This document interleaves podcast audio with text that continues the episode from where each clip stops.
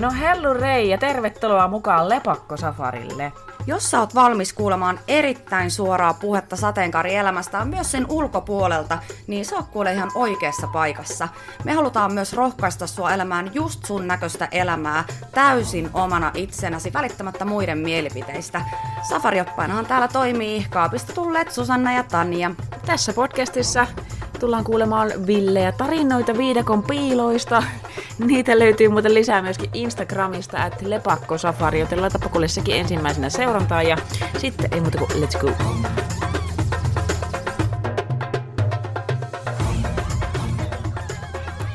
Hello, hello! Tervetuloa taas Lepakko-safarille. Meillä on täällä nyt jännittävä päivä, koska me ollaan ekaa kertaa ensinnäkin Susannan kanssa – Kasvatusten no ei ole ekaa kertaa Susannan kanssa kasvatusten. Mutta meillä on pöydän toisella puolella Lepakkosafarin ensimmäinen vieras, nimittäin Patrik Tiainen. Jee, tervetuloa. Kiitos, kauhean kiva olla täällä. Jännittääkö meitä? No kyllä meitä ehkä vähän jännittää. Mä huomaan, että tämmöinen niin lakeuksille tuleminen, niin, niin kyllä ihan jo maisemanvaihto herättää niin paljon ajatuksia. Ja tietenkin teidän kohtaaminen tämän aiheen äärellä. Niin. Ja, ja tota, vähän, vähän on semmoista, tota, että ihan kuin kohtaisi jonkun sellaisen esikuvan, että tota, Tanja on ollut jollain tavalla itselle mm. sellainen hahmo, johon nyt vasta tutustuu henkilönä ja ihmisenä. Että kristillisessä piirissäkin on ne omat in-groupit ja, ja semmoiset esikuvat, ja sä oot, oot varmasti monelle ollut sellainen mm, äh, omalainen esikuva, pioneeri, tienraivaaja, Joten tota, tässä ollaan monella tavalla jännän äärellä. Kyllä. Tämä on tosi outo kuulla, kun jotenkin itse on luullut, että Patrik, se oot sinä. Mitä jos se onkin Susanna kuitenkin niin, että sä oot se? Totta. Hmm. se on aika kaukaa haettua, mutta hei Patrik, ihanaa, että tulitte Teemun kanssa meille kyläilemään ja ihanaa, että tulit meille vieraksi tänne podcastiin. Ja, ja joo, lähdetäänkö tota heti nyt sitten, kun Patrik on tullut tähän meidän piinapenkkiin. Joo, aloitetaan kuule semmoisesta kysymyksestä, että millainen sun lapsuus ja nuoruus on ollut? Onko se ollut uskontokeskeistä? Onko siellä jo tullut tämmöiset kristilliset asiat tutuksi? No semmoinen kevyt kysymys.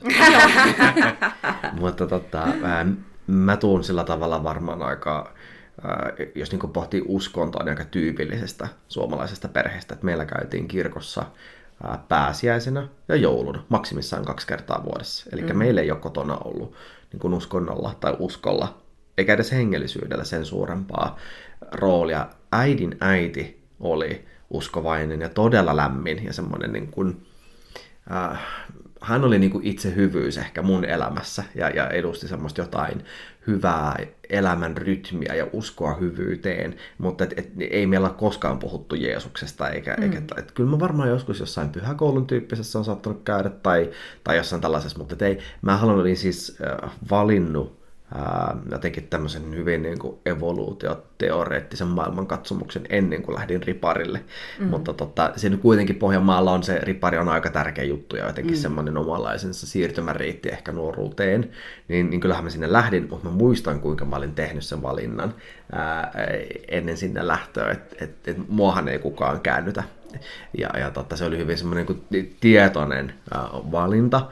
Eli voi kai sanoa, että usko sitten jollain tavalla on ollut läsnä, kun on myös ollut se tietoinen niin kuin kielteinen suhtautuminen tai sellainen, sellainen suhtautuminen, että tämä ei ole mua varten. Mm. Erikoista ehkä on se, että rippileirillä sitten asiat kuitenkin eteni tosi nopeasti. Mm. Et, no toki täytyy tähän kohtaan sanoa, että, että vaikka oli kyse siis ihan luterilaisen seurakunnan järjestämästä rippileiristä, niin, niin ruotsinkielinen Evlut-toimintahan on aika HC-kamaa, näin niin kuin pohditaan hengellisyyttä. Mm. Et papit puhu kielillä, ne selitti toistensa kielellä puhumista, meillä rukoiltiin sairaiden puolesta, nähtiin kaikenlaisia visioita näkyä, tulkittiin unia, puhuttiin Jeesuksen toisesta tulemisesta, että et vaikka siellä on se perus niin kuin kristillinen opetus, kirkkohistoria, apologetiikka, miten raamattu on syntynyt ja näin, niin siellä oli tosi paljon myös semmoista, mikä, mitä ehkä muuten saisi etsiä helluntaiseurokunnasta. Niin tai just jostain... sanoa sitä, että se on varmaan verrattavissa vähän niin kuin näiden vapaiden suuntien. On, siis Aika todella. Mm. Joo, on. On. Et, et, mutta kaikki tämä, niin varmaan, että se oli jotakin niin muuta kuin mä olin ajatellut. Ja, sitten ennen kaikkea se, että, että mä olin koko elämäni kokenut jotenkin olevani se, se palapelin palanen, joka on tuotantolinjalla päätynyt jotenkin väärään laatikko, mm. että mä en sovi mihinkään. Kyllä. Ja sitten kun sä tuut ympäristöön, jossa kerrotaan, että sua rakastetaan sellaisena kuin sä mm. oot. Sä oot arvokas, sun elämällä on tarkoitus, sun, se, sun elämällä on suunnitelma. Ja mä muistan erityisesti, mulle tuli sydämelle siis jotenkin se Jesajan kirjan kohta, että nuoret miehet saattaa uupua, mutta ne, jotka luottaa Herraan, niin ne saa uuden voiman ja nousee kuin kotkan siivillä, koska mä olin jotenkin kokenut sellaista masennusta jopa itsetuhoisuuteen asti, ja syyhän oli se, että mä olin jo kuusivuotiaana havahtunut ekan kerran siihen, että mulla on tunteita poikia kohtaan. Mm, mm. kylmät värit. Mm, ja sitten se ajatus, että ehkä ei ole koskaan kertonut kellekään siitä, se oli mun elämän isoin salaisuus. Rippileirillä mä sitten kerroin siitäkin. Ja sitten päätöksen vielä, että mä tahdon lähteä seuraamaan tätä Jeesusta, josta te puhutte, tein uskon ratkaisun. Mm. Eh, koska se siis se, se kaikki puhe siitä niin kuin täydestä hyväksynnästä, niin, niin sehän puhutteli jotakin todella keskeistä ja tärkeää minussa. Ja voi sanoa, että oikeastaan mm, sieltä alkoi kaksi matkaa. Että oli se yksi matka Jumalan kanssa ja valitettavasti oli matka pois itsestäni. Koska Kyllä. kun mä sitten kerron näistä omista tunteista, niin se, se viestihän oli se, että, että hyvä sä kerroit, Jumala rakastaa sinua, mutta tämä yksi asia pitää hoitaa. Mm. Ja se sivulause, mutta yksi asia pitää hoitaa, niin siitähän tuli kahdeksan vuoden matka. Mm. Luuleeko sä, että sulla se uskoon tulo niin oli niinku tavallaan jo silloin tavallaan pakenemista, tai tuliko se uskoon paitaksesi sun omaa homoutta? No, mä sanoisin, että oikeastaan suurin vaikutin siinä kohtaahan oli se, että mä tulin uskoon, koska sen tarjoama turva, yhteisöllisyys ja, ja merkitys elämällä, se oli se juttu. Eli se olisi ollut varmaan voinut olla mikä vaan jotenkin maailmankatsomuksellinen tai ylipäätään turvallinen ympäristö, jossa sanotaan, että hei, täällä sulla on paikka sellaisena kuin sä olet. Mm. Ja tässähän se ristiriita tulee, että toisaalta tule sellaisena kuin olet, toisaalta tämä sun kaikista suurin kipu, niin se uhkaa nyt kaikkea sitä, mitä sä just oot löytänyt. Mm. Eli siinä on ihan valtava jännite, toisaalta me rakastetaan sua, Jumala rakastaa sua, juuri sellaisena kuin sä oot. Mutta just sit se kaikista kipein juttu, minkä takia mä olin jo niin pohtinut rekanalle ajamista koulumatkalla, niin se ei olekaan sit hyväksyttyä. Niin siinä mm. niin kuin, mutta toisaalta vihdoin mä tiesin, että aha, sillä voi tehdä jotain. Mm. Vihdoin mulle kerrottiin, että meillä ei ole työkaluja sen hoitamiseen, mutta me tunnetaan ihmisiä, joiden kautta homot on muuttunut heteroksi. Jumala tahtoo, että sä saat perheen.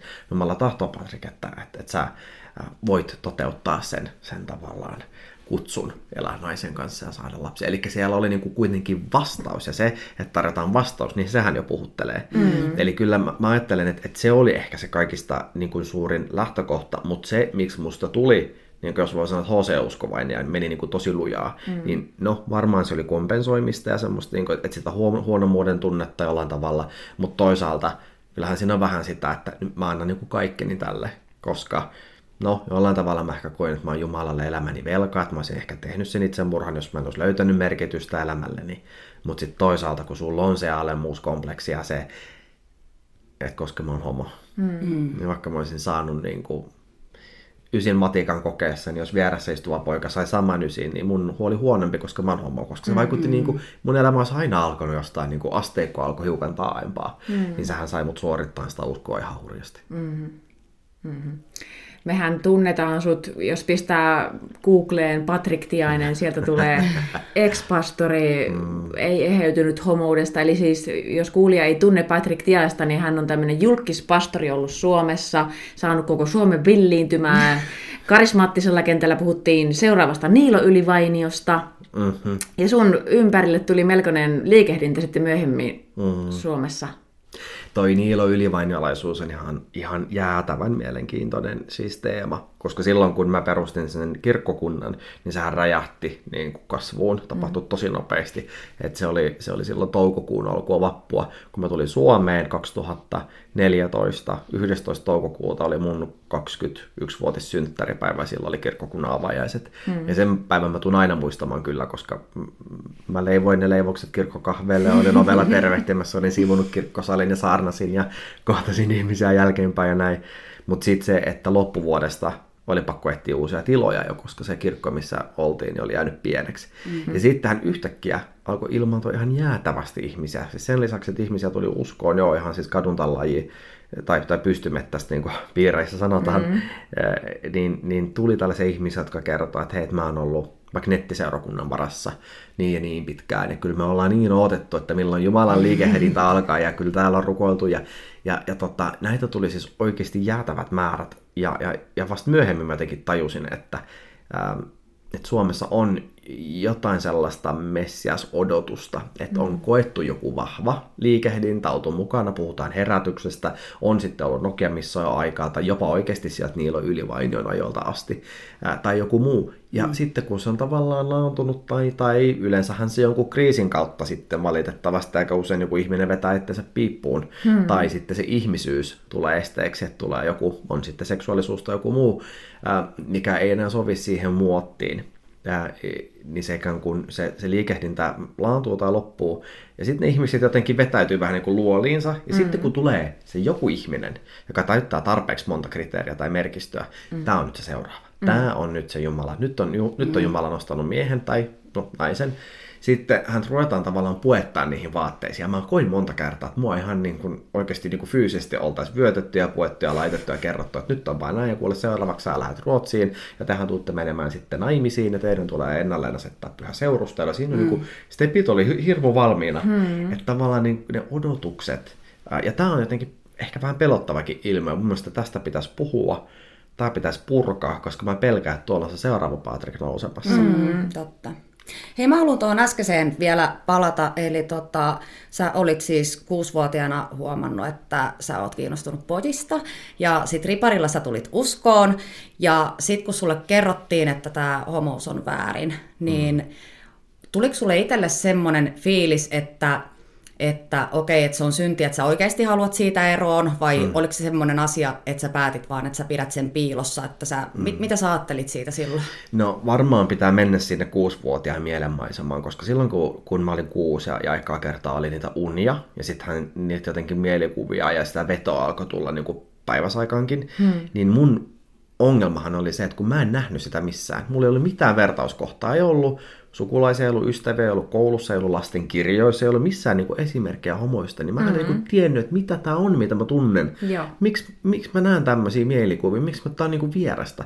Niin ennen kuin kukaan muu oli sanonut, että on väärin, niin mähän opin pelkäämään sitä. Joo. Mä en tiennyt, että se olisi mm. ollut väärin, mutta se oli erilaista.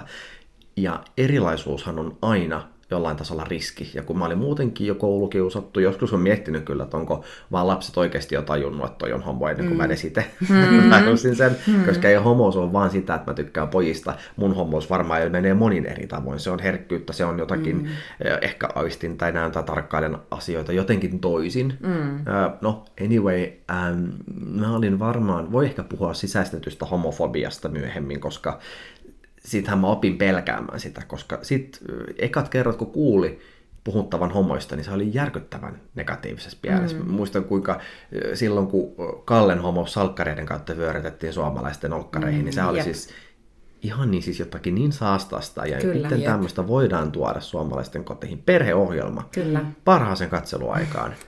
Oli muuten huikea, että mainitsit ton, koska mä muistan itse, että meillä perheessä muun muassa aloitet, sanottiin, että nyt salkkareissakin on jo näitä homoja, että nyt salkkareita ei katsota enää. Joo. Ja siis se jännite, kun mä muistan edelleen, mä voin herätellä tuolta sen tunteen. Siis se meni ihan selkeään asti, kun mä mietin, että, että miltä se tuntui silloin Kalleista, kun se oli astunut sakuun. Mm-hmm. Koska se oli eka kerta, kun mulle näytettiin jossain, mä näin jolla, jossakin niin ulkostetussa, että tossa on toi toi, toi on se, mm. toi on se, mitä mä tunnen. Yep. Ja sitten heti siihen liitetään se häpeä leima. Joo. Ja vahvistuu se pienen lapsen, eli mä tiesin, että tämä ei ole ehkä hyvä juttu. Mm. Niin sitä oppi niin kuin pelkäämään, niin sitten jotenkin koulussa sehän oli niin kuin, haukuttiin homoksi ja neidiksi ja, ja, ja tuli sitä semmoista niin kuin, mm, jotenkin ulkopuolisen, tai niin, ulkopuolisuuden tunnetta ja kokemusta ja erilaisuutta, niin se on aina itsellä niin kuin linkittynyt jotenkin kielteiseen mielenmaisemaan. Ei koskaan ollut se ajatus, että tämä olisi hyvä juttu. Mm, kyllä. Ää, niin sen takia se varmaan sitten, kun, kun Rippelerillä sanottiin, että se on syntiä, niin sitten se vaan tavallaan, niin kuin, se saa vähän niin kuin uuden muodon, mm. mutta se oli helppo ostaa se paketti, mm. koska mä olin tavallaan jo pelännyt sitä erilaisuutta, nyt siihen vaan tarjottiin ratkaisu, ja sitten kaiken lisäksi on sanottava, että sit kun sinne eheytysterapiaan päätyi, niin mä olin ihan tekstikirjaesimerkki siis sen takia mä ostin sen koko eheytysterapian, koska mm. just se, että sua on koulukiusattu ja sä oot kokenut olevasi erilainen, etkö koskaan ole löytänyt omaa paikkaasi. Mm, yeah. Koetko, että sinussa on jotain, mitä sä niin kuin häpeät tai pelkäät. Ja sitten niin kuin, joo, allekirjoitan, allekirjoitan. Ja sitten mm. tavallaan se hirmu manipulatiivinen, juuri sen takia mm. me tarjoamme sinulle nyt. Mm. Ja, niin. Tota niin, niin minkälainen, äh, eli puhut nyt eheytyshoidosta, mm. minkälainen tilanne ja koska tämä on? Onko tämä tapahtunut siis aika pian sitten sen jälkeen? Joo, mulla oli varmaan e- eka tapaaminen sitten syksyllä jo, jos mä oon tullut uskoon kesällä, niin, niin se oli sitten saman, saman vuoden syksynä, eli muutama kuukausi. Eli sä oot ollut silloin 15? Mä oon 15, joo. Että tota, mullahan on siis kerrottu silloin tosiaan riparilla, että heille ei ole työkaluja tämän hoitamiseen, mutta he tietää ihmisiä, jotka voi. Ja tota, siellä oli sitten aika niin kuin nopeasti semmoinen värikäs joukko ihmisiä. Osa oli jotenkin niin kuin enemmän sen esirukouksen ja sielunhoidon kannalla. Me vaan niin kuin rukoilla, että Jumala tekee se, minkä Jumala vaan voi. Että et tavallaan täm, niin tämähän on aika lempeä näkökulma, mutta mm. silti siinä luodaan se vahva toivo jo, vahvistetaan sitä, että tämä tulee muuttumaan ja nimenomaan Jumala sen tekee. Kyllä. Mutta sitten siellä alkoi olla myös semmoista niinku toisenlaista. Mä muistan sen pietasaarelaisen terapeutin, jolla oli ja, semmoinen niinku ajatus, että on täysin rinnastettavissa riippuvuuteen tai vaikka nyt alkoholismiin. Mm. Se, sun, tähän, hänellä itsellä oli ollut pornoaddiktio ja hän sanoi, että homoseksuaalisuus on ihan sama asia kuin pornoaddiktio. Mm. Että sä oot vaan niinku addiktoitunut miehiin ja etsit heistä niin kuin täyttymystä sille, mitä sä kaipaat itsessäsi. Että sä et ole vaan voinut samaistua itsesi, niin kuin itsessäsi omaan maskuliinisuuteen.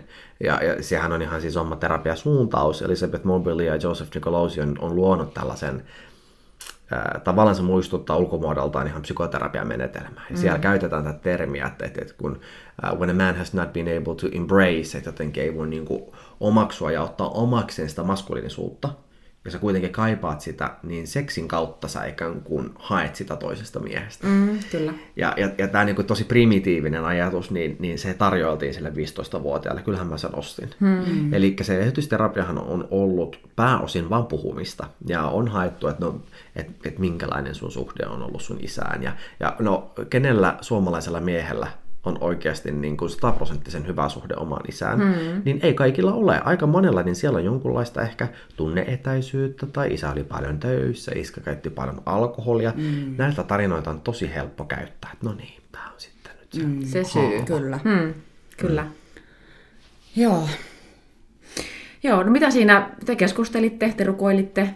Me keskusteltiin, me rukoiltiin, mehän tehtiin tiettyjä suuntaviivoja tietenkin sille, että esimerkiksi nyt ihan vaan, että et tietenkään mitään homoja ei koskaan sit saa tavata, että mm. et se ei ole hyväksi. Mm. Ei alkoholisti voi joppeen seurassa istuskella, mm. jos hän haluaa raitistua. Mm. Ei, jos tulee tämmöisiä niin kuin mielikuvia jotain pornografiasta kumpuavaa, niin sitten pyydetään Jeesusta avuksi siihen. Mm. Siinä hetkessä pyydetään Jumalan niin kuin tuomaa semmoista lujuutta. Voit rukoilla, voit lukea raamattua soittajallekin kaverille. Pienryhmässähän me tehtiin ihan semmoisia sopimuksia, että sitten oli näitä ohjelmia, että jos sä käyt jollain sivulla, niin siitähän lähti viesti, sähköpostiviesti. Niin, kyllä. Että et tavallaan, että sä luot itselle sen turvaverkon. Hmm. Näinhän se niin kuin sanotettiin. Eli toisin sanoen hyvin määrätietoisestihan pyrittiin ohjaamaan sen seksu- sitä heräävää seksuaalisuutta, joka on siis valtava voima ihmisessä, mm. niin sitä pyrittiin suitsimaan tiettyyn suuntaan. Mm. Mutta sittenhän haettiin selityksiä, just että vaikka oma isäsuhde tai koulukiusaaminen, ja sitten tuli tämä termi isähaava. Mm. Että jos ensin oli ollut vain se rikkinäisyys, ja Jumala korjaa sut, niin nyt keskeisenä oli se isähaava, että, että se on se haava ja Jumala tulee sinun isäksesi. Ja paljon just rukoiltiin ja, ja luettiin kirjoja ja, ja tota, mä olin pienryhmässäkin, jossa sitten pohdittiin just sitä niin kuin Jumalan jotenkin niin kuin isä, äh, isän rakkautta, isän hoivaa, miten me voidaan vastaanottaa se ja jotenkin hmm. kasvaa Jumalan soturiksi. Hmm. Minkälainen olo sulle tuli näiden niin sanottujen eheytyshoitojen jälkeen, tai miltä se tuntui? Oliko se semmoinen, että sul, tuliko sulle kertaakaan semmoinen olo, että siitä on jotain apua? Mm. No varmaan sillä tavalla oli apua, että mä sain sanoja jollekin, mitä mä olin pelännyt. Oli apua sillä tavalla, että ylipäätään saa puhua, mutta eihän siitä sitä apua ollut, että, että, että oikeasti olisi niin kuin tullut heteroksi. Nyt ihan mm. suoraan puhutaan, niin kyllähän nyt nuorelle miehelle, kun seksuaalisuus herää, niin se on tosi vahva voima, että ihan hyvin on voinut olla eheytysterapiassa päivällä ja illalla sä löydät itse kotona katsoa homopornoa. Mm. Et ja, mm. niin jos nyt suoraan puhutaan, mm. niin eihän se, niin kuin, se on ollut tosi keinotekosta. Mm. Ja tämä on se yksi juttu, minkä takia se eheytysterapia on niin vaarallista. Että koska se ei perustu totuuteen, siellä ei tapahdu oikeasti muutosta, niin siellä alkaa muodostua kaksi eri todellisuutta. Kyllä. Ja tämä tavallaan split reality, että, että, että todellisuus alkaa jakautua kahtia, että mä käyn siellä ja siellä luodaan tavallaan toisenlaista Patrickia kuin mikä mä oikeasti mm. on. Siellä luodaan se julkinen Patrick, joka on jotenkin mukautunut Jumalan lakeihin ja, ja, ja tahtoon. Mutta sitten sit se oma luonto kuitenkin vaatii omansa. Sitten alkaa muodostua se jotenkin hyvin yksityinen minä, josta mä en sitten enää oikein uskaltanut kertoakaan. Mm. Milloin tämä sun pastorin ura sitten alkoi? No sehän alkoi heti riparilta. Okay. Koska tota, vähän todistin jo riparilla sitten muille tietenkin heti, että on tullut uskoon. Ja, ja tota, seuraava ripari, mikä oli, jotka oli siis samanikäisiä, niin, niin mähän menin heille pitämään hartautta. Kutsuttiin sinne kertomaan, että minkälaisen ratkaisun on tehnyt. Fiksua mennä niin kuin omille koulukiusaajille kertoa, että mä oon tullut uskoon. Mm. Ja tota, mutta sittenhän aika nopeasti niin mä rupesin pitämään siis koulussa kolme kertaa viikossa oli, oli tämmöinen niin kuin lounastuntirukous. Mä varasin biologian luokan ja pidettiin siellä tämmöinen hartaus- ja. Ja, et mä olin heti niin kuin tavallaan inessä ja sitten rupesin, kun vähän ikää tuli, niin, niin, niin tota, saarnoja puhuin nuorten illoissa, mutta kyllähän se niin kuin, ää, tavallaan sen ruotsinkielisen aika karismaattisen toiminnan kautta niin löytyisi heti se, että, että vaikka sulla ei ole sitä teologian tutkintoa, niin sä voit olla niin kuin vaikka maallikkosaarnaaja tai mm, esimerkiksi pitää nuorten iltoja mutta käänne kohta varmaan tuli. Meillä oli semmoinen miesten, nuorten miesten soluryhmä, jossa me ehkä vähän, meillä oli semmoinen niin jano semmoisen niin vahvan uskon puoleen, että me ei haluttu mennä sinne Evlut-kirkkoon sunnuntai-aamuna messuun katsomaan toisten niskakarvoja, vaan mm. mehän haluttiin niin kuin sitä semmoista voimallista. Mm. Niin me kuunneltiin Heidi Bakerin jotain saarnoja tai jotain amerikkalaisia julistajia tai Todd Whitea ja että kuinka ne rukoilee sairauden puolesta ja, ja niin me saatiin aika paljon vaikutteita sieltä. Ja, ja siinä omassa porukassa sitten aina niin kuin, rukoiltiin toistemme puolesta ja tuettiin toisiamme. Ja se ehkä niin kuin jano ajoi sit siihen, että mä kävin eri vähän seurakunnissa katsomassa, että millaista on vaikka helluntai-seurakunta, mutta se tuntui tosi kuiva koska okay. se ei niin kuin vastannut mun odotuksiin. Mutta sitten lukiossa tehtiin tämmöinen kehitysyhteistyömatka Keniaan, jossa siis ensin opiskeltiin Keniaa ja heidän historiaa, ja, tai siis Swahilia ja Kenian historiaa ja koulujärjestelmää ja kaikkea. Ja, mm, sitten tehtiin matka, jonka aikana mm, käytiin muun muassa lastenkodissa ja, ja safarilla ja kaikkea jännää, mutta meidän isäntänä toimi, matkan isäntänä toimi paikallinen seurakunta, joka oli siis todella karismaattinen uskon seurakunta. Mm ja mehän käytiin myös heidän kokouksessa ja heidän usko teki vaikutuksen muuhun. Nyt mä jotenkin sain sen, että vau, näissä puutteellisissa olosuhteissa tämä Hakuna Matata asenne, ei mitään huolta, kyllä Jumala pitää huolen, mm. vaikka ei tietäisi, mistä saa seuraavan aterian, niin hyvän aika, kyllähän se varmaan kaikki jotenkin niin kuin kiehtoo, että miten, mm. miten voi. Ja sitten kun se vielä niin kuin sanotettiin, että, niin kuin, että Jumala on synnyttänyt heissä uskon, ja sitten se sunnuntai-kokous, kun noin 3000 ihmistä suurin piirtein tanssii muovituolit, muoviset puutarhatuolit pään yläpuolella ja jollain on joku tommonen pillisuussa ja viheltää, joku laulaa ja suurin piirtein on joku kolme eri laulua ja menossa eri puolilla kirkkoa, kun en enää kuule toisiaan. Mm, se oli niin, niin valtava energia. Ja, ja. tämä oli niin kuin se, että wow, että jotain tällaista. Se jätti jäljen ja, ja tota, mähän pääsin sitten lukion jälkeen opiskelemaan psykologiaa Obakademiihin Mutta mä päätin, että mä pidän välivuodia ja lähden Keniaan. Mm. Mä haluan takaisin sinne. Mä haluan tehdä jotain merkityksellistä. Ja tota, ei mitään ajatusta siis ollut kyllä, että, että, että olisin niin raamattokouluun lähtenyt, mutta mä päädyin sinne tiistaina. Mä olin ottanut siis yhteyttä tähän samaan äm, seurakuntaan, joka, joka isännöi meidän vierailla, että mä koen, että Jumala kutsuu mua sinne ja, ja tota, ehkä sinne lastenkodille. Ja tiistaina mä tulin Keniaan, torstaina mä yhtäkkiä löysin itseni raamattokoulusta koulusta ja sunnuntaina oli aika saarna, kun lähdettiin siis appilaitokseen puhumaan. Hmm. Eli se oli niin tosi, se oli practical ministry, että aina opetetaan yksi asia, sit sä menet harjoittelemaan. Sitten sä takaisin opetetaan seuraavaa ja lähdet harjoittelemaan. Hmm. Niin kyllä siellä niin hyvin määrätietoisesti tehtiin musta pastori.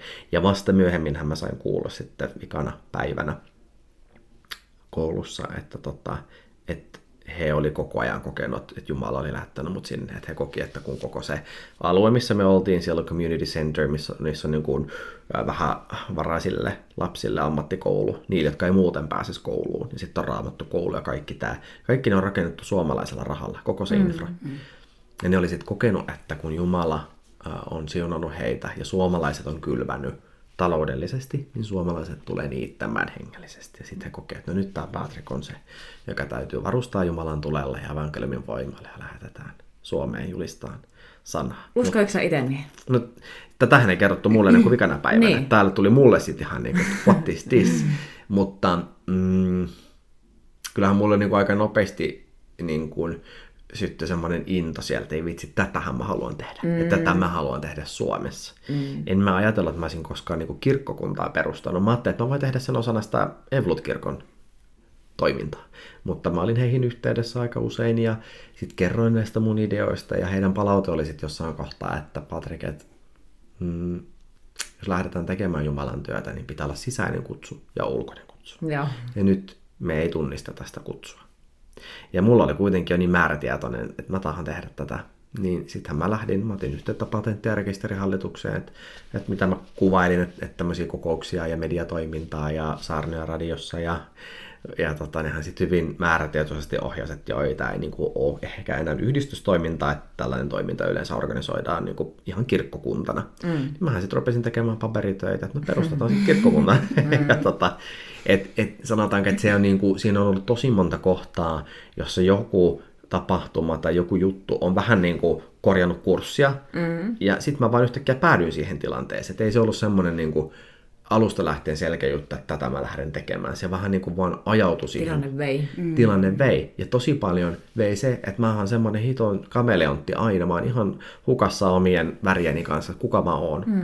Koska mä olin oppinut siihen ja pienestä pitäen, että mä olin se sovittelija, mä olin se, jos tarvittiin pelleä, niin mä olin clown, jos tarvittiin runonlausuja, niin mä olin se. Mm. Jos oli, tarvittiin sitä, mä oon hiljasta poikaa, joka ei aiheuta mitään, niin mä olin se. Ää, niin niin sitten kun sä meet eri seurakuntiin, niin mä aistin aina, että mitä täällä tavallaan kaipaa. Mm, Onko se nyt niinku rohkaisua vai iloa, lohdutusta, mm. rakentavaa sanaa vai mitä. Ja sitten kun tuu rupesi tulemaan niitä profetioita, että, että joo, Jumala lähettää sut Suomeen tekemään, niin sehän aina, ne on aina niin kuin muokannut sillä, että aha, kameliontista tuli vähän enemmän vihreä, vähän enemmän oranssi. Hmm. Niin tota, mä oon kyllä ollut tosi altis kaikille tämmöiselle ympäristön vaikutteelle. Ja sit tosi heikko kuuntelemaan omaa sisäistä minää. Mä, tosta tuli mieleen, koska mä oon itse vähän samanlainen, että se on varmaan niin kuin herkkien ihmisten tämmöinen, mm. niin kuin, Joo. että herkkiä ihmisiä ja ehkä semmoisia, niin kuin, mä en nyt löydä ehkä sanaa sille, mutta niitä on niin kuin tosi helppo viedä mm-hmm. ja niin kuin, ehkä mm-hmm. jopa manipuloida. Joo, ja musta syöttää tuntuu, niin kuin asioita. Jep, ja varmasti myös seksuaalivähemmistöjen, varsinkin sellaista, jotka ei ole tottunut sitä omaa seksuaalista suuntautumista hyväksymään. Joo, mm. koska siellä on se häpeä, siellä niin. on pohjalla se joku erilaisuuden kokemus, erilaisuuden tunne, jota pitää jotenkin kompensoida, jota täytyisi jotenkin tehdä, olla vähän enemmän mieliksi. Mm. Siis siinä me opitaan valitettavasti ylittämään omia rajojamme ja päästetään ihmisiä jotenkin sanottamaan asioita meidän puolesta, ja mm. ikään kuin se olisi ok. Et se on kyllä ollut niin kuin tosi, tosi varmaan semmoinen satuttava asia jälkeenpäin, kun pohtii. Mm. Oliko sulla, tota, kun sä olit kuitenkin pastori ja halusit tehdä sitä työtä, niin oliko sulla yhtään ristiriitainen olo, kun sä kuitenkin tiedostit, mm. että sä oot myös homo? Oli. Kylläpä siis... rimmas. siis välillä voin sanoa, että se oli ihan jotakin jäätävää. Siis mähän välillä ahdistuin niin, että mä, mä oksensin ennen kokousta. Me, välillä kun mentiin tiimin kanssa, niin hän ei tiennyt. Niin ajattelin, että nyt vaan sielunvihollinen vastustaa. Että Olen tehnyt nyt... saman. Oksentanut roskikseen kesken konferenssi. Se toi on jäätävää, kun se fyysinen ahdistus käy niin kovaksi. Kun mä tiesin, että no ihan nyt suoraan puhua, että mä oon voinut oikeasti harrastaa seksiä vaikka jonkun kanssa. On ollut joku tämmöinen salajuttu. Hmm.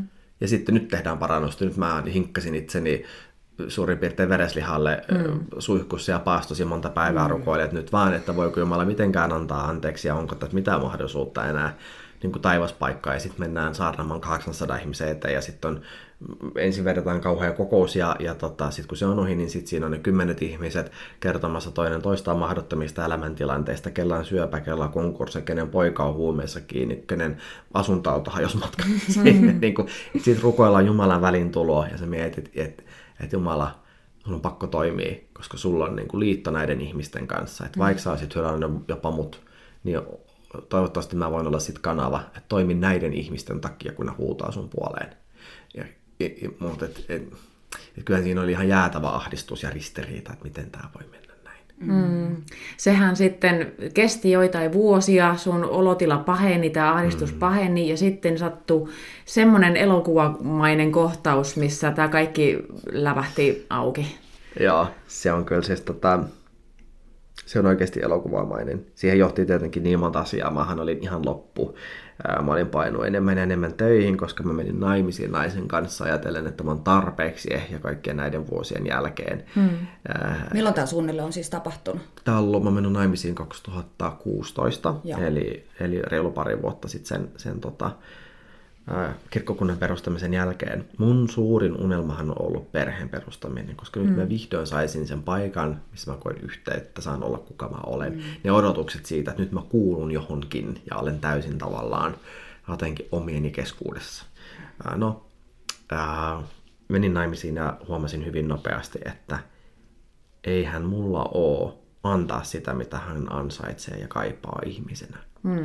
Kun mä tuun kotiin, niin mä, mulla, mä, niin kuin, mä sielun tasolla, mulla ei ole sitä, mitä hän kaipaa. Vaikka me oltaisiin niin läsnä ja puhuttaisiin, niin se, siellä ei ole sitä. Mulla ei ole. Ja mä tajusin, että tämä on niin kuin, tätä osaa niin ei ole musta ikään kuin korjattu. Näinhän mä ajattelin silloin. Niin. Tämä, et, mutta eheytysterapiassahan ajateltiin näin, että jotkut ei sit vaan niin kuin muutu, ja silloin on tehtävä se päivittäinen valinta ja elää oikein. Hmm, joo. Ja siinä mä muistan, että jossain kohtaa syksyllä 2016, niin mä olin jo niin loppu, että, että mun oli välillä pakko mennä kovaan kaatosateeseen ja tuuleen, myrskytuuleen ulos, jotta mä tuntisin mun niin kuin ääriviivat, koska mm. mä en enää tuntunut, mihin mä lopun. Mm. Koska mä pakenin niin paljon töihin, mä järjestin lisää kokouksia koko ajan, juu, juu kaikki on kokouspyynnöt vai mitä, mistä vaan tulee niin tota, että ei tarvitsisi olla kotona, koska se oli se kaikista vaikein paikka olla. Mm. Niin mähän olin, siis mä luulen, että siis burnouthan se oli monella tapaa. Sitten vielä mä, mä sairastuin, mä sain jonkun pöpön Afrikasta, kun oltiin Mosambikissa äh, ex-vaimon kanssa. Ja, ja tota, äh, siinä syksyllä niin äh, ihastuin parhaaseen ystävään. Mm.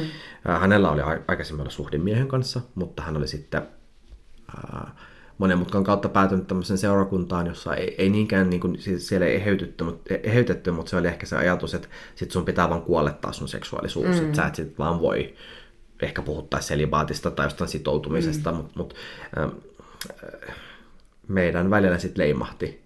Hän niin kuin näki minussa jotakin sellaista, mitä muut ei nähnyt ja tavoitti musta jotenkin sen sen haavoittuvan ihmisen, joka mm. oli kaiken sen tekemisen taustalla. Ja muistan, kun se jossain kohtaa kysyä silloin syksyllä, että voitaisiko me Patrik mennä vaikka kalaan tai jotain.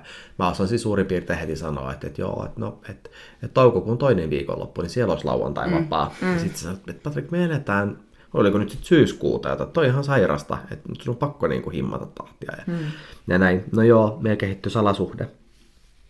Äh, eli petin vaimoani ja, ja tota, se on ihan hirveetä, koska samaan aikaan mä huomasin, että nyt mä oon löytänyt jotakin, joka on siis ihan jäätävän totta. Mm. Että mä tunnen tätä ihmistä kohtaan jotakin sellaista, mitä mä en ole ikinä tuntenut ja mä oon niin mä oon niin elossa, että mm. mä oon ihan niin kuin voimalinjassa kiinni. Et kun mä olin ajatellut, kun mä menin naimisiin, että en mä tiedä, mistä ne leffat on tehty jostain rakkautta. Mutta mut siis ilmeisesti se on vaan niin, että sit se, mitä mä tunnen, mikä on voimakasta, niin se on himoa, se on syntiä, se on väärää ja rakkaus on kumppanuutta. Se rakentuu ehkä pikkuhiljaa, mutta sitten kun ihastuu, niin herra jästä tai Sehän niin kuin, mikä painekattila ei sitä enää niin kuin, ah, no joo, anyway, sitten ää, täytyy hypätä vähän ajassa eteenpäin, niin, niin kaikki tämähän johti ojanajoon, liikenneonnettomuuteen, mutta vietiin teholle, herään teholla, täysin jotenkin siis murrettuna,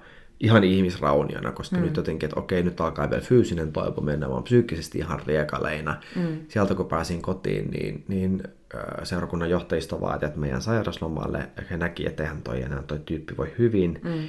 He myös huomautti siitä, että me vietään liikaa aikaa tämän yhden miehen kanssa, että täytyy ottaa etäisyyttä. Ja mullahan niin kuin, mä en enää kestänyt sitä, mä irtisanouduin siinä kohtaa. Mm. Ja he ei tiennyt sun seksuaalisuudesta? Varmasti aika moni alkoi siinä kohtaa arvailla mm. ja yhdistellä, koska kyllähän porukka tiesi, että mä luen kotona Healing Male Homosexuality opaskirjaa, että mulla on työkirjat mukana, että mm. et eihän sit niinku, et, et mä ollut kertonut, siellä oli se yksi henkilö seurakunnassa, joka tiesi koko sen mun niin kuin matkan riparilta. Hmm. Ja, mutta ei se muuten ollut muuta kuin varmaan joidenkin ihmisten esirukouksissa. Mutta ää, mä lähdin sitten Härmään kuntoutuskeskukseen, tarkoitus olla siellä muutama päivä. Ja, ja tota, sitten tämä mun ihastuksen kohden niin tuli myös sinne ja tarkoituksena oli, että nyt puhutaan sitten läpi, että mitä tehdään, muutetaanko eri paikkakunnille, niin kuin, et, vai tullaanko vaan kaapistua, että mitä tässä tapahtuu. Ja, mm. Ja tota, joku oli seurakunnassa sitten miettinyt, että miksi ne on taas samaan aikaan poissa.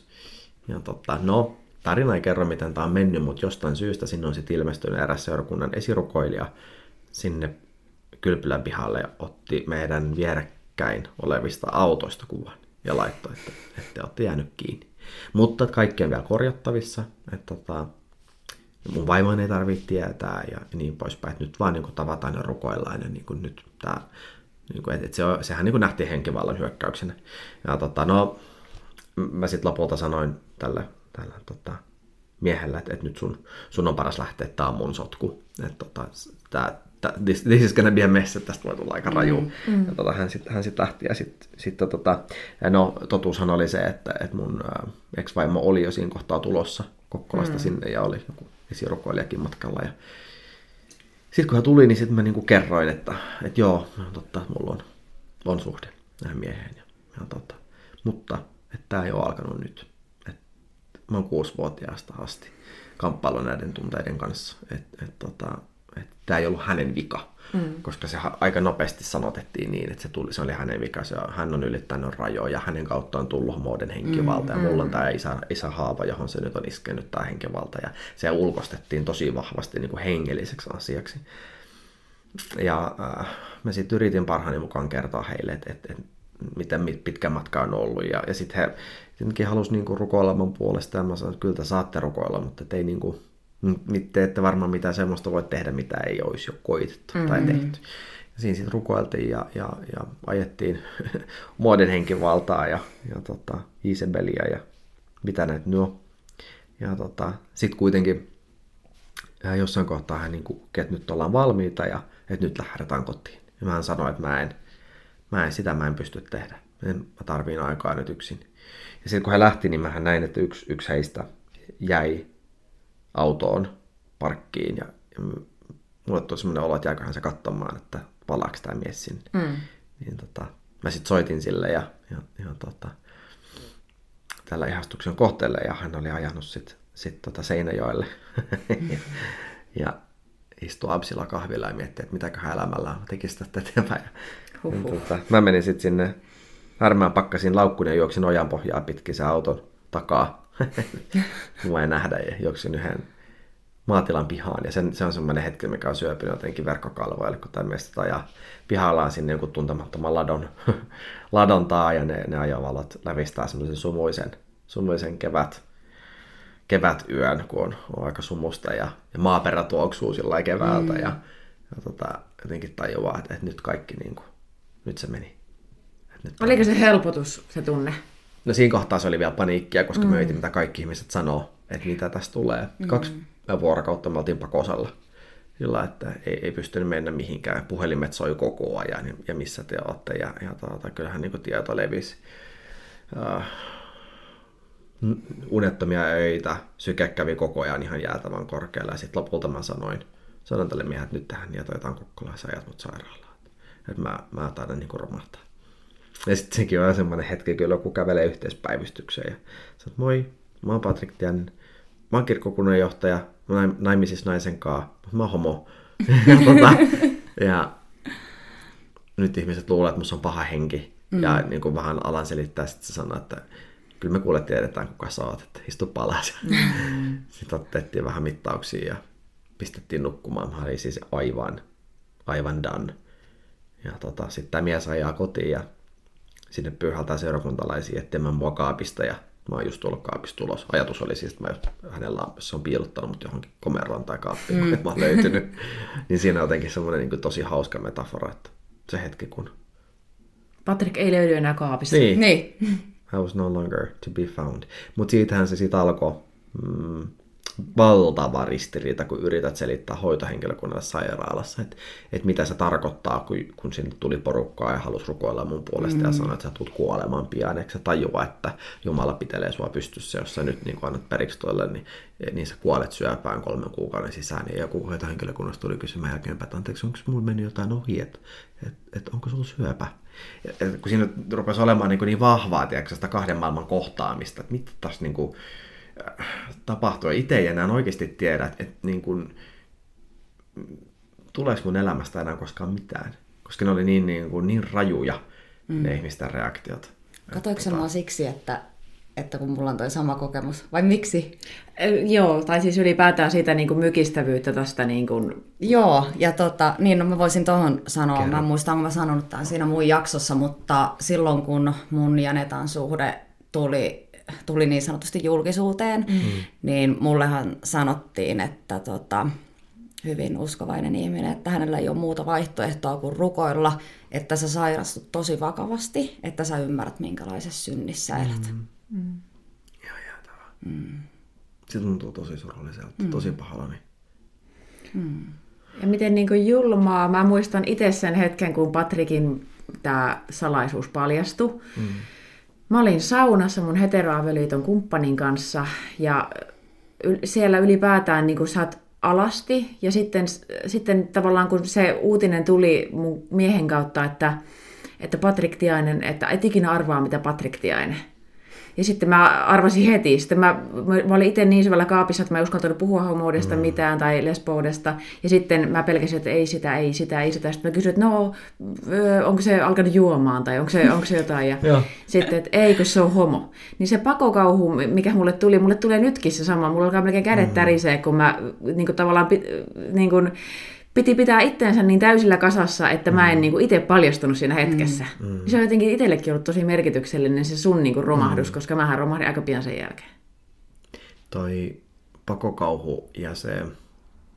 Mä ajattelen niin jotenkin, että mä kuulen, kun sä kerrot, että kun kaksi maailmaa, jotka on kasvanut tosi erilleen, mm. alkaa pikkuhiljaa lähentyä, ja sitä pelkää, että tuleeko tästä niinku hallitsematon törmäys, Joo. koska se, sehän on vähän niin kuin ydinpommi, koska sä oot tavallaan rakentanut kaksi eri konstruktiota, ja näiden ei koskaan pitänyt kohdata, tämän piti toimia. Mm. Ja sitten kun näkee, tai kun tulee joku esimerkki turhan lähelle, niin sehän herättää itsessä kaiken sen pintaan, ja eihän sitä tiedä, että ei se toinen tiedä. Mm. Mutta sen takia itsekin mä muistan, kuinka monta kertaa vaikka avioliiton aikana oli joku homokeskustelu tai muuta, oli pakko poistua, koska ahdisti niin kovin se, ei se, että, että tämä tuntuu pahalta, koska te tavallaan puhutte minusta, mm. vaan se, että tämä, tämä on niinku liikaa tässä, niinku se, se pelko paljastumisesta. Joo, mm. ja se pakokauhu silmistä, sä et pysty katsoa ihmistä silmään siinä keskustelussa, ja mä aloin pelkää ruokapöytiä sen jälkeen, ja mm. koska ruokapöydässä sä istut ihmistä vastapäätä, niin mä en pystynyt istua mun mie- miestä vastapäätä ruokapöydässä mielellään, koska mä pelkäsin, että kun mä, mun silmät kohtaa hänen silmänsä, niin se näkyy sieltä, se pakokauhu. Mm. Ja pakokauhu väärässä tilanteessa, niin silloin se paljastuu koko paletti. Mun on pakko, mä en ikinä enää ole, ole näin vapaasti mitään hengellisiä kokemuksia alkanut. Pakko sanoa tässä kohtaa, että, että yksi mun jotenkin semmoinen lempiajatuksia silloin, kun olin vielä julistaja, niin oli se, että ajatellaan, että silloin kun Jumala on niin kuin tarinan mukaan opettanut kansaa siunaamaan, tai pappeja siunaamaan kansaa, niin siellä sanottiin, että, että Herra kääntäköön kasvonsa sinun puoleesi ja antakoon sinulle rauhan. Mm. Et niin, et, et tavallaan, mä ajattelin, että se kertoo jotenkin, että jos jo, jossain tommosessa, ollaan me sitten mitä mieltä, on se sitten vaan tarina, tai on se joku kansantaru, tai on se oikeasti jollain tavalla sanotus jostakin kauniista, mm. niin se, että siellä on nähdyksi tuleminen, kasvokkain oleminen ikään kuin pyhän kanssa. Kun me mm. tiedetään, mitä varhaisessa vuorovaikutustilanteessa äidin ja lapsen kasvokkaan kohtaaminen, että vaikka imetyksen aikana, että ei katsota puhelinta, vaan oikeasti katsotaan toista silmiin, mm. niin tossahan tulee se, että me ollaan niin, silloin kun katsotaan toisiamme silmiin, niin vähän niin kuin oikeasti näkisi toisen sielun. Mm. Ja silloinhan se paljastuminen, kun mulla on se, että mulla on jotain, mitä mä tiedän, ja, ja tämä on ehkä se suurin kipu, että voi kun te tietäisitte. Mm Että jos, jos toi nyt näkee mun silmistä mm. sen pelon tai sen, mitä mä yritän paeta, mm. niin mitä tapahtuisi, jos ne ihmiset tietäisi? Mm. Ja pakko sanoa vielä siitä, että miten ironista se on, että Jumala, että sä katsot Jumalaa ja näet siellä rakkauden ja saat itse kokea rakkauden, niin minkälaista Jumalaa, minkälainen se Jumala on tai minkälaisia me ihmiset ollaan, jos ihminen, joka on seksuaalivähemmistöön kuuluva, ei pysty katsoa toisia ihmisiä silmiin, koska häpeää itteensä niin paljon tai mm. pelkää niin he, puollakseen. Mm. Niin se on niin kuin, mun mielestä kaikista pysäyttävintä tässä, että sä, että mä en pystynyt oikein katsoa ketään mm. silmiä ennen kuin mä tulin kaapista.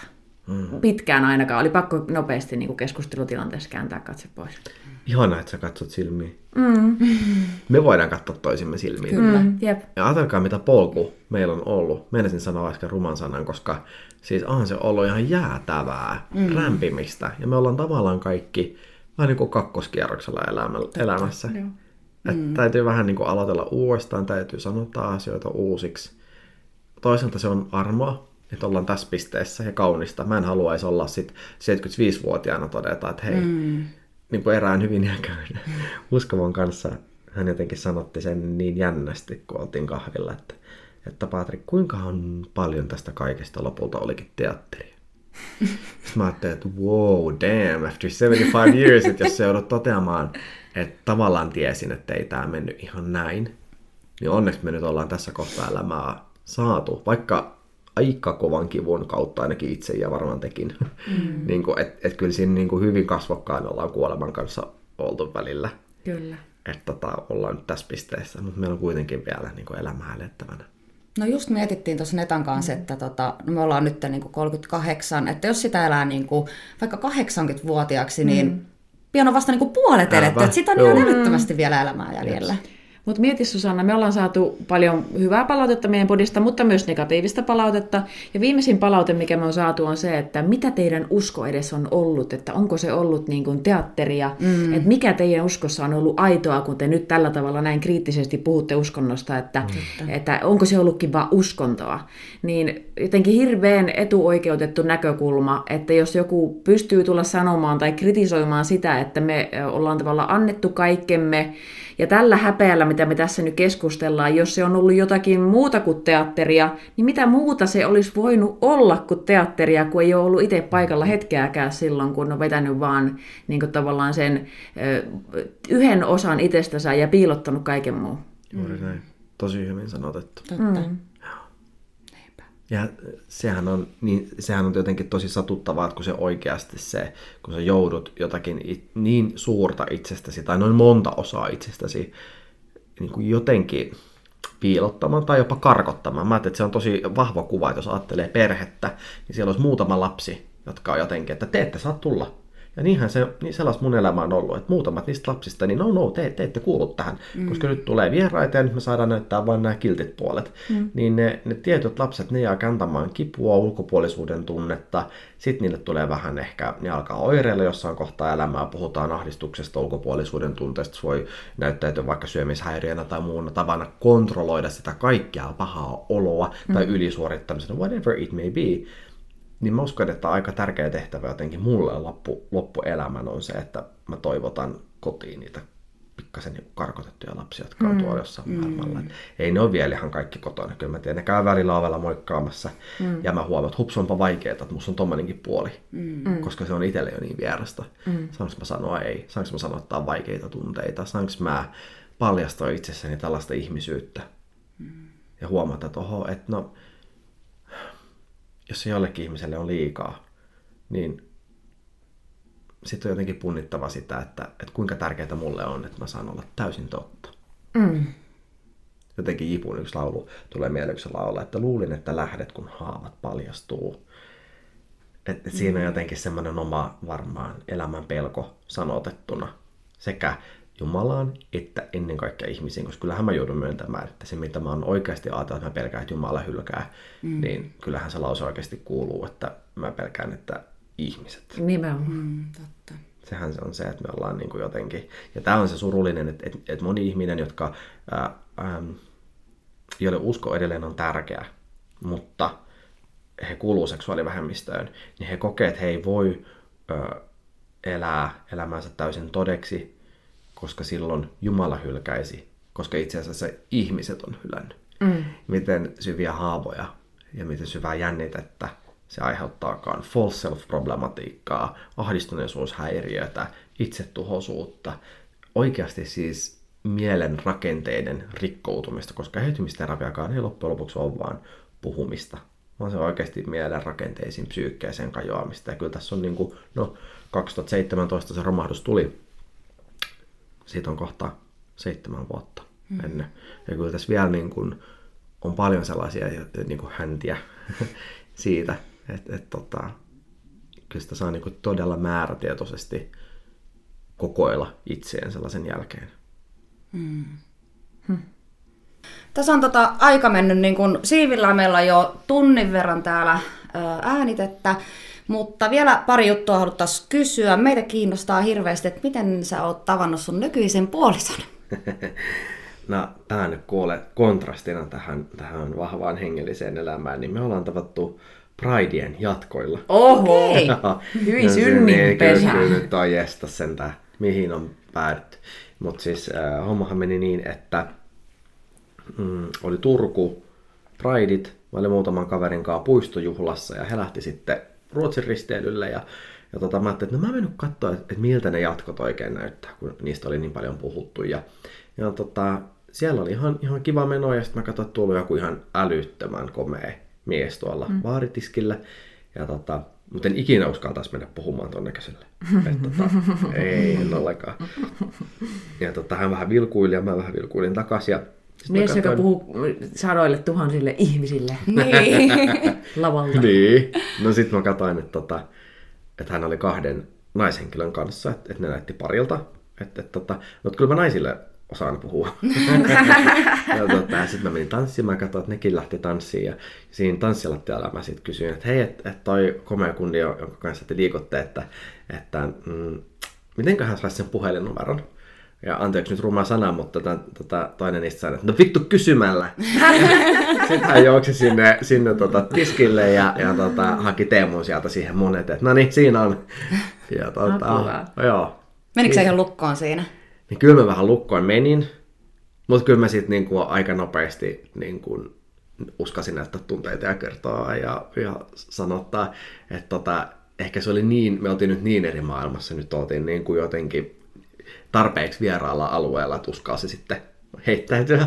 Mm. Ja tota, sen mä muistan, että, että kun me pikkuhiljaa alettiin tutustumaan, niin mulla oli valtava pelko, että missä kohtaa se selvittää mun menneisyyden, koska kun me tutustuttiin niin pikkuhiljaa, niin mähän kerroin vain nykyisestä elämästäni, että mä oon hätäkeskuslaitoksella töissä ja mm. sopimuspalokuntalainen ja no mitä sä oot tehnyt ennen, niin mä ohitin ne aika taitavasti. Mm. Ja tota... Oliko sulla semmoinen pelko, että hän lähtee karkuun ja, sitten, jos joo, saa tietää? koska näin on käynyt aikaisemmin, mm. että mä oon tutustunut johonkin tyyppiin ja sitten kun on saanut tietää, niin sitten, että sori, tää on vaan niin liikaa, tää sun menneisyys, että ei pysty. Mm. Niin tota, mä että tässä käy taas näin. Mm.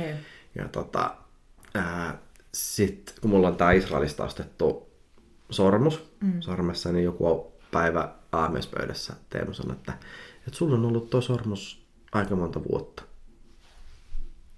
ja sitten tuli semmoinen mic drop, että uh, sitten mä taisin kysyä, että onko nähnyt jotain videoita.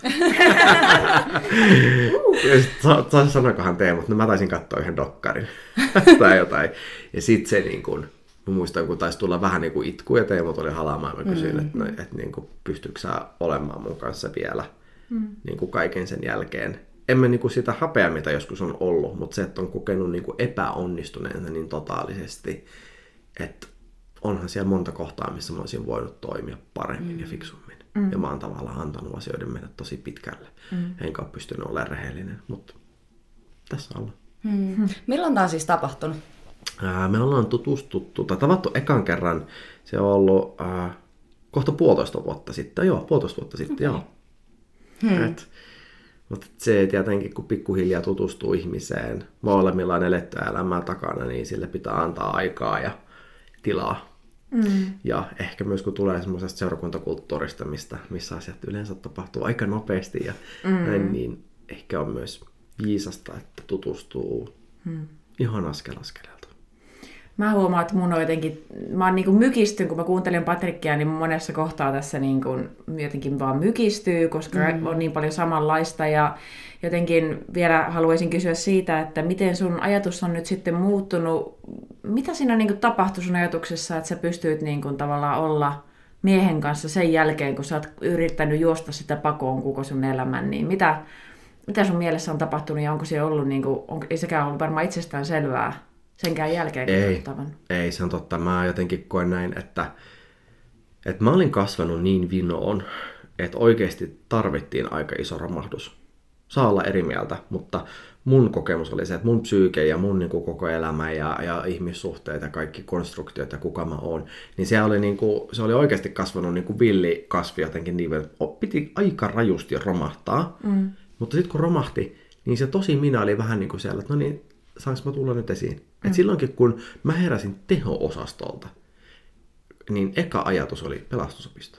Se vaan siis tuli jostain. Ihan niin kuin siis, mä en niin kuin tiennyt vielä, että, että mitä tässä suurin piirtein tapahtuu, niin tulee vaan mieleen pelastusopisto. Mm. mä tajusin, että mun pitää hakea irtisanoudun kirkkokunnanjohtajan tehtävistä, hakeudun pelastusopistoon. Syy oli se, että se oli mun lapsuuden unelma. Ihan mm. pienestä lapsesta mm. lähtien mä halusin pelastusopistoon. Mutta siihen oli tullut aika monta niin kuin kerrostuma siihen sipulin päälle. Oli tullut vähän psykologiaa, oli tullut vähän teologiaa, oli tullut mm. vähän keniaa ja pikkasen kirkkokunnan johtajuutta ja eheytysterapiaa. Ja mä ajattelin, että, että samalla tavalla se tosi Patrick niin vähän niin kuin varovasti vilkutti, että, että olisiko nyt mun vuoro. Mm. Ja hänen vuoro on rakastaa ja tulla rakastetuksi miehen kanssa. Hmm. Et sillä se oli niin kuin loppujen lopuksi niin kuin luonnollista, mutta sitten samaan aikaan totta kai siihen oli muodostunut jännitettä, ahdistusta ja ehkä semmoinen traumatisoitunut ihminen, niin mä ajattelen, että mun on helppo rakastaa syleillä jotain, jotain kaukana, auttaa jotain kehitysmaakohdetta, mutta tosi vaikeaa rakastaa jotain lähellä, koska hmm. se läheisyys välillä ahdistaa edelleen.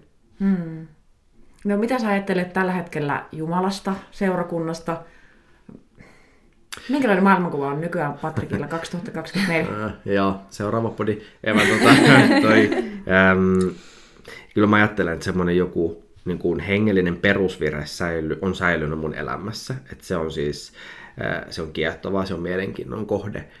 M- mutta se, että me tehdään siitä jotenkin järjestelmällistä, me luodaan sen ympärille säännöstö ja me aika tiukasti ohjataan yhteisöä luomalla oikein väärin tyyppistä ajattelua ja, ja semmoinen systeemi, niin ää, sitä mä en oikein pysty allekirjoittamaan tänä päivänä. Mä huomaan, että se tuntuu minusta nyt vieraalta. Mä ymmärrän, miksi ihmiset toimii niin. Mä näen sen funktion ja, ja ymmärrän, että, se, että on tarpeita varmasti.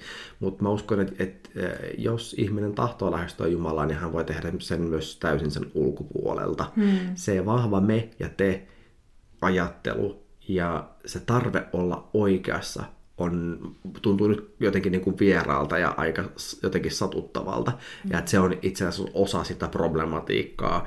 No, se, että se nyt osui niin pahasti omalle kohdalle, ennen se on ollut naiset. Nyt on mm. homot, homot on se sillan pääasema, jos menetetään tämä, niin sitten on suurin piirtein ehkä ajatella, että helvetin portit auki. Mm. Niin sen takia itse ehkä niin kuin on, on, on aika jännitteisessä tilassa, kun pohtii koko seurakunta-ajatusta kyllä mä niin kuin ajattelen, että olisi tosi kiva, jos olisi joku paikka, jossa mä voisin käydä. Mä aika paljon samaistun Antti Tuskun siihen lauluun, että, että olisi joku, joku hiihtokerho, joku pervoiluklubi, miten se nyt laulaakaan, mm. että et sunnuntaisin, kun kaikki menee johonkin, koska se yhteisöllisyys on se juttu. Mm. Mä ajattelisin itse, että, että jos seurakunnassakin uskallettaisiin tarkastella, että kuinka paljon kaikesta tästä mitä me tehdään, niin itse asiassa on vain yhteisöllisyyttä. Ei se ole yhtään sen vähempi arvoisuutta, vaikkei aina sanotettaisi sitä hengellisillä termeillä, että mm. Jumala teki sitä, Jumala mm. teki tätä, vaan itse asiassa me yhdessä rakennettiin, me tehtiin tällainen juttu. Eikö sekin ole juhlimisen arvosta? Yeah. Mutta jos siitä otettaisiin pois hiukan siitä hengellisyyttä, niin olisi enemmän tilaa liikkua, olisi enemmän tilaa ihmisyydelle, ja me voitaisiin puhua asioista niiden oikeilla nimillä. Mm. Niin, niin mä ajattelisin, että se olisi, totta, se olisi hienoa nähdä. Se säilyy mielenkiinnon kohteena, mutta ei, ähm, ei semmoista, hengellisyyttä enää ole, mitä, mitä kerran oli. Mm. Että ehkä se tarve löytää vastaukset kaikkeen silloin. Mulla oli vastaus jo kaikki juttu. Aina oli joku, joku raamatun lause löyty, nyt löytyi joku tässä mä jäin. Mm-hmm. Niin, niin se, että, että nyt on ehkä korostunutkin tarve olla vailla vastauksia. Mm. Ja saa levätä siinä Ehkä se on itse asiassa sitä uskoa, että mä en tiedä. Mm, uskotko sä siis Jumalaa vielä? Joo, kyllä, Uskot, uskon- joo, kyllä. Joo. Se, että miten mä sitten, joku on kysynyt, että miten sä määrittelet, niin mulla ei ole muuta vastausta kuin, että mä voin kuvailla. Mä en voi määritellä. Ja mä uskon, että siinä me itse asiassa tehdäänkin ensimmäinen, kompastutaan, kun me ruvetaan määri, ihminen rupeaa määrittelemään. Ehkä me voidaan kuvailla, ehkä me voidaan käyttää jotain kielikuvia ja pohtia ja lähestyä. Mutta sitten kun me ruvetaan oikeasti määrittelemään, niin, niin mä koen, että, että siihen mä ainakaan pysty. Mm. Mä en tiedä. Totta. Me joudutaan pian alkaa lopettelemaan, mutta on pakko kysyä tähän loppuun semmoinen, kun... Siis mulla on nyt sellainen niin kuin epätodellinen olo, kun mä istun tässä Patrik sun kanssa, kun mä mietin niitä kaikkia menneitä vuosia. Oikeastaan niin kuin tulee niin flashbackkejä niin kuin menneestä elämästä niin kuin itselle, kun mä oon sun kanssa nyt tässä. Niin, niin mi, mitä sä ajattelet nyt siitä menneestä elämästä? Tuntuuko se susta niin kuin semmoiselta unelta? Mm. Tuntuu. Uh, ja sekin on semmoinen sanankohta, että he oli kun monessa kävijöitä tai kävelijöitä, että se, ää, se, että oikeasti asioita tapahtuu sillä nopeudella, sillä intensiteetillä, että oikeasti syntyy yhtäkkiä liike, hengellinen mm. liike, ihmisiä aktivoituu. Hyvänen aika, mä menen välillä niin kuin pohtia, että oikeasti me oltiin Espoon metroautoareenalla, me ollaan Vantaan Energia-areenalla, me ollaan oltu isossa jäähalleissa, mm. jäätävät tilaisuudet ja määrät ihmisiä, mikä meitä liikutti. Siis toi on niinku kiehtova se, että mikä mm. saa ihmiset liikkeelle, mikä puhuttelee ja, ja se kaipuu kohti jotakin.